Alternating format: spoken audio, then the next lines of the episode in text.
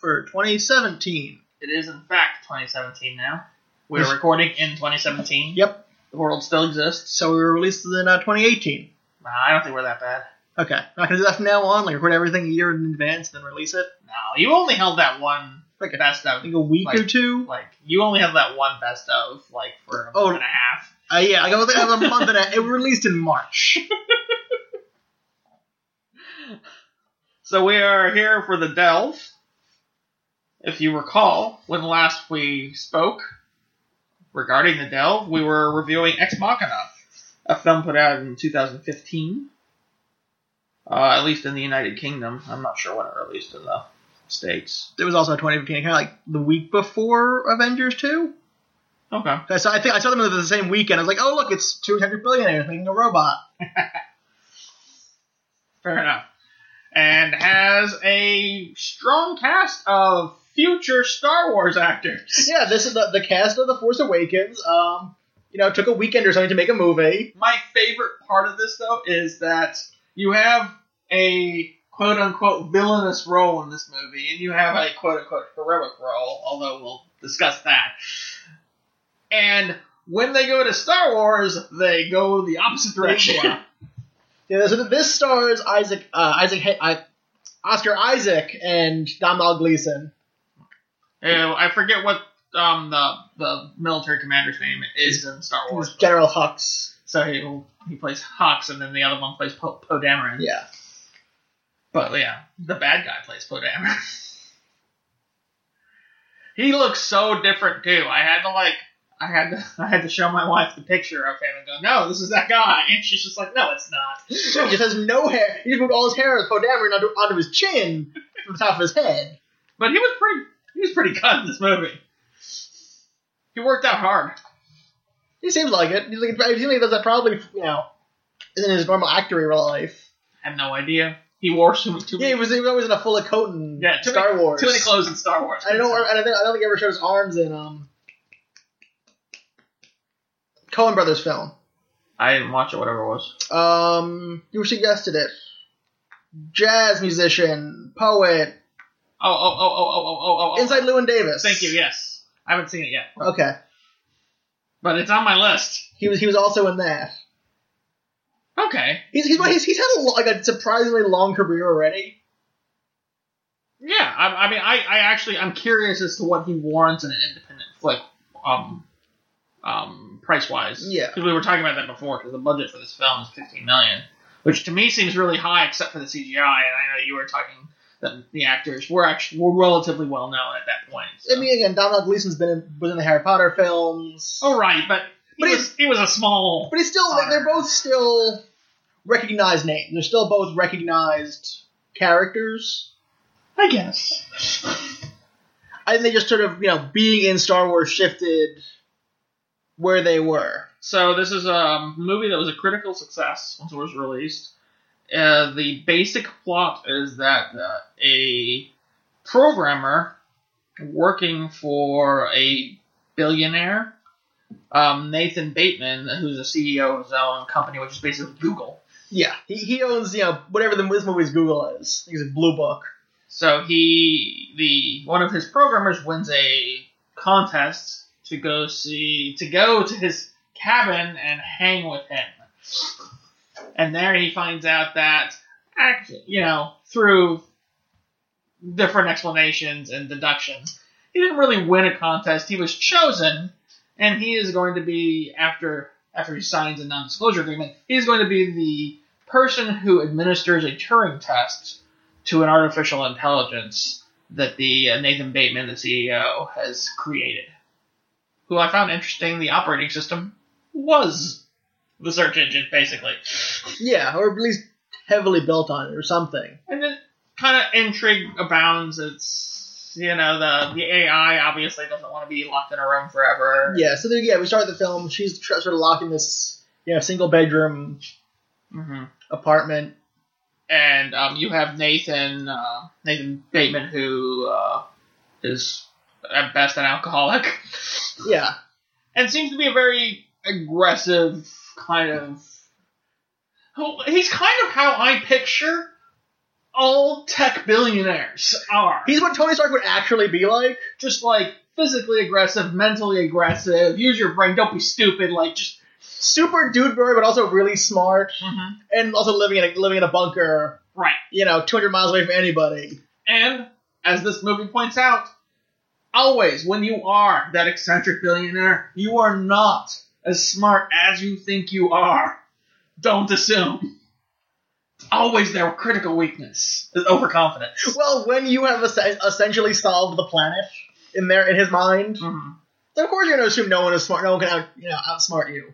Well, there's there's an interesting. I like it. It's a dual scene where the first part, the first scene is they're talking, and he says, "Hey, I've I've made AI," and then this programmer Caleb Smith is just like, "Well, if you you know if we were to create artificial beings, we would basically be gods," and of course Nathan Bateman turns it around later and says. Oh, I loved how you said that. You know, if I did this, I would be God. He's like, I, I didn't say that. He's like, no, no, you did. And that's what it'll read in my biography. So, so we should mention this is written by the same person who did Dread and Sunshine. yes, he's a very clever. Um, So someone who we have praised before on this podcast. yes. I, I don't think he's broken his streak. No, I, I- I think he's consistent. So there's been a consistent step of improvement. That this is like him's closer to Sunshine than to Dread. Definitely. I. Oh, just pause. For the record, a um, Judge Dredd versus Predator versus Aliens comic book is releasing. It's pretty fun. Unpause. Back to the podcast. Um, no, he he does a really good job, and I was definitely happy I watched it. I knew I would be. I, w- I was, maybe I came in biased, but It's a compelling. Like, strip away all the sci-fi. It's a compelling mystery intrigue story. it is. But add the sci-fi because you know I like more sci-fi is better. Yeah, this reads like a really good novella short story. Absolutely. Like I would like I can imagine reading this. Um I mean, I didn't I didn't necessarily like I don't necessarily want to watch it again. It does. I, I will say this doesn't have the same impact. Round two. It gets very dark, and that's not necessarily my favorite thing, but there's nothing he addresses in it that doesn't kind of ring poignantly true. So I, I think it's good and I think it's important. I just don't necessarily think that I want to like watch it all the time forever. I mean, I, again, I wouldn't watch it like, a ton of times, but I'd be like, oh, you haven't seen Ex Machina? Let's watch that. But um, especially like like I don't particularly love um, like I I, my, I I don't I haven't figured out what violence I like and don't like yet, or tolerate and don't tolerate well. But violence against basically helpless AI, not my favorite thing. No. And I was like, I you know, it was it made me uncomfortable definitely. And even when like basically the androids get their revenge, I'm just like that doesn't make me feel better. It does make you feel better, and they, they feel justified in some sense. But at the, I will say that scene, and I was commenting on this to someone else. That scene is technically really good. Like the the androids eventually escape because there's two. Yeah, we find out that, Surprise! you know, the other woman in, in the compound is actually an android. Which was not exactly a hard defense. It wasn't obvious. I mean, that my biggest problem with this film is that that plays on sort of a Asian stereotype of a, you know, quiet, demure female. Like, Mhm. that's my biggest issue with this film is that, that it's trying to play on that stereotype. So the androids, you know, they don't talk very long before they, I think, decide that they're on each other's side, and they murder him. But then the way they murder him, I, I know it's a small thing, but they, she has a kitchen knife. She was apparently ready to use it on someone, and they stab him a few times, and just the ease at which they do stab him just was so much more perfect. Like it was completely silent and didn't have any schlocky sound effects. It just happened like that, just with the snap of the finger. And that's like if you have a good accidents with good kitchen knives happen a lot. This is why you don't have kitchen knives. have the crappy kind; they'll put up some resistance. Like billionaire kitchen knives, they'll just go right in, and they do. Don't sharpen your knives, kids. But that was, I would think, that my biggest disappointment's Tails on that scene too, which is Ava, who's the AI that the Turing test is being performed on. She eventually, like after the billionaire crawls down the hallway and is dying because he's been stabbed a bunch of times, she goes to him, and I thought, all right, she's gonna kneel down there and she's gonna watch him die, and it's gonna be an interesting scene where she realizes that death exists, blah blah blah. And she picks his pocket and wanders off. and I'm like, well then that felt like a missed opportunity. but honestly, that was my biggest gripe about the whole movie. Other than that, it worked pretty well. It did what these kind of movies do really well, which is make you think it's happening one way and then be like, nope, just kidding. The, yeah, the last like half hour plays really well and fast and Mhm. sharp. Absolutely. Because it's sort of each side is sort of trumping the other one. hmm And again, overconfidence will be your downfall. Yes, and that goes for every character in this in, in that scene. Oh, absolutely. Cause, and that's, I was, I was telling, I was telling Julianne when you come to this, when you come into the climax of the movie, there were basically up until that point, it could have gone one of two ways. It could have been like a kind of weird sci-fi romance, or it could have been what it was. And as soon as the two robots murder him with a butcher knife, I'm like, not a romance. and they proved that right Yeah, because he ends up killing the one, the other one survives, and she leaves the other guy behind to, I think, maybe starve to death. the, the implication, yeah, she, he is going to starve to death if he can't escape, and the place is well enough built that he will probably not escape. right, it's a good security system, and he doesn't have the right keycard anymore. Yeah, that, that glass is you know fairly bulletproof, and he will eventually starve and die.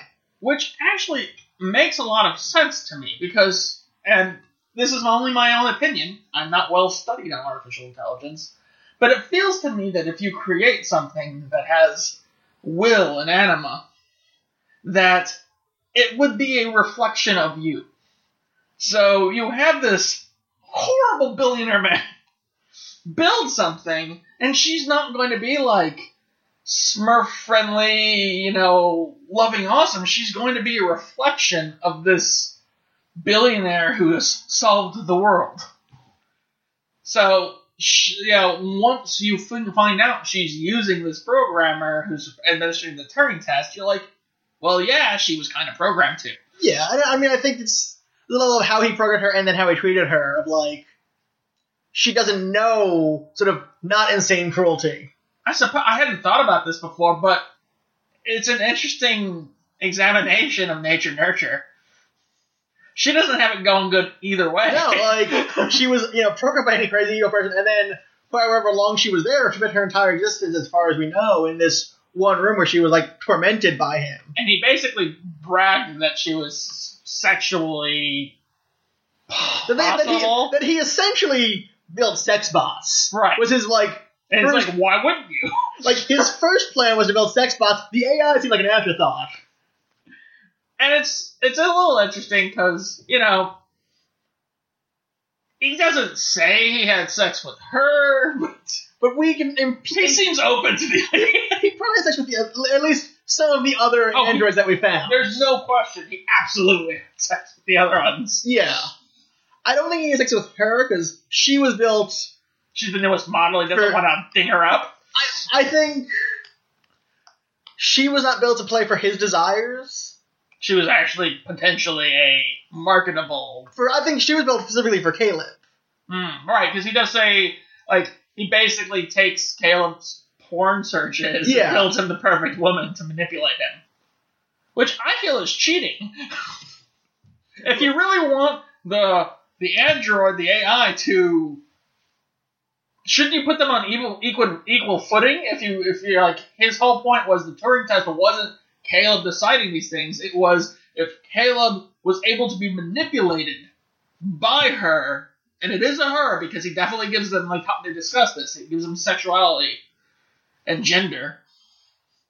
But like if if Caleb is able to be manipulated by her, that's a successful test. Yes. So I feel like he was maybe He, Waiting the odds. well, no, the next version was someone who was out off the person's type. Oh, okay. Like this was the test on type. The next one says off type. That's why I'm not a billionaire programmer. I don't think that far ahead. This is a mysterious A kind of situation. But it was it was really well done. Yeah, it, it's really well shot. Nothing's gratuitous. Just from the starkness of the scenes, the actors, their accoutrement, there was nudity, there was language, nothing. Like, like there was violence, nothing was excessive or gratuitous. It was all fit. It, it felt like how, how programmers talk and act if you've dealt with, you know, Absolutely, and they didn't programmer types. And okay, so they definitely dumbed it down, but they didn't dumb it down in, as much as they should have for a blockbuster movie. Or Well, something this like really that. wasn't a blockbuster film. it wasn't, but it was a main release. Yes, but I think part of it was it. It's a it's a it's a, at this point a known quantity right. production team. And that's not a criticism. Yeah. I don't think they sh- I think should have dumbed it down anymore. But to me, you know, listening to it, I'm like, all right, I'm gonna have to Google some stuff a little later. it, it also didn't do super well at the box office. It made thirty million, It, which dou- isn't it like doubled its money. yeah. It, it, it did well. It's one of those. It did well for like what we what we as like commoners would consider a lot of money. But when you're comparing it to, it came out the same month as Avengers Two, All right. which made you know a bigil a, a literal billion dollars. It's it did really well critically. Yeah. It's what 93 percent on Rotten Tomatoes. It It's got nominated for an averaging Academy Award for screenwriting. 78 out of 100 on Metacritic. Uh, and it's got nominated for a few awards. yeah, again, I think it got, it got nominated for a writing Oscar. That's you know pretty big for a sci-fi film. to get, You know, nominated for anything.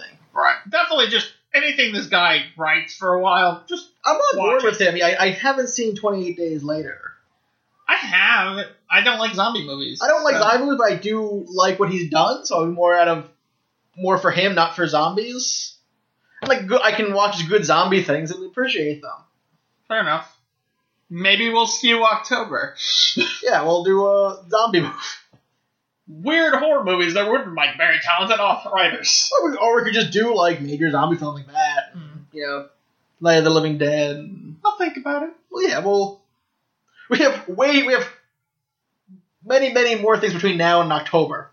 They they got a lot of. Yeah, they, this, this film did very well critically. I'm scrolling. I'm scrolling. I'm scrolling for all the awards. it's, it's one of those films that it'll keep it'll keep popping up for years. I think.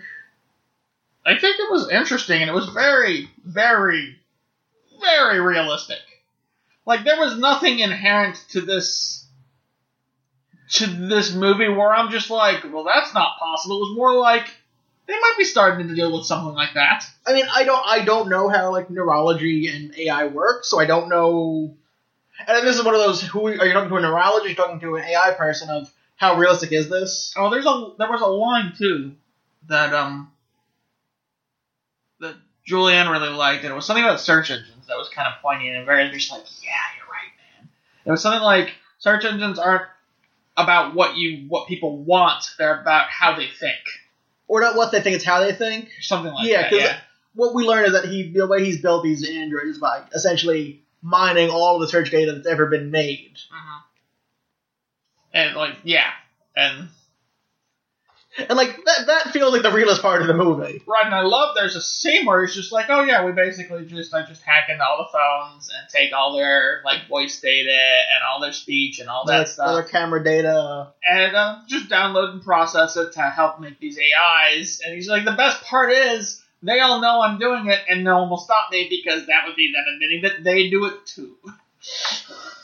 And I'm just like, God, that is so what's happening right now. Yeah, this, this, is, this is the dark side of her. You, you you pair this with her as like a in, in a double feature yeah, absolutely. because they're about the same what her was what 2014. Yeah, I think so. So again, essentially the same time period, both in the same genre. and it's just hopeful versus pessimistic. Yeah. Which you know, really, there's two categories. And I mean, this, you know, this is maybe ten years before her, and if you were like, as it sort of permeated into society by that point. This is taking place sort of in the strict modern day. Right? I felt bad though because at the end, that kind of lost me.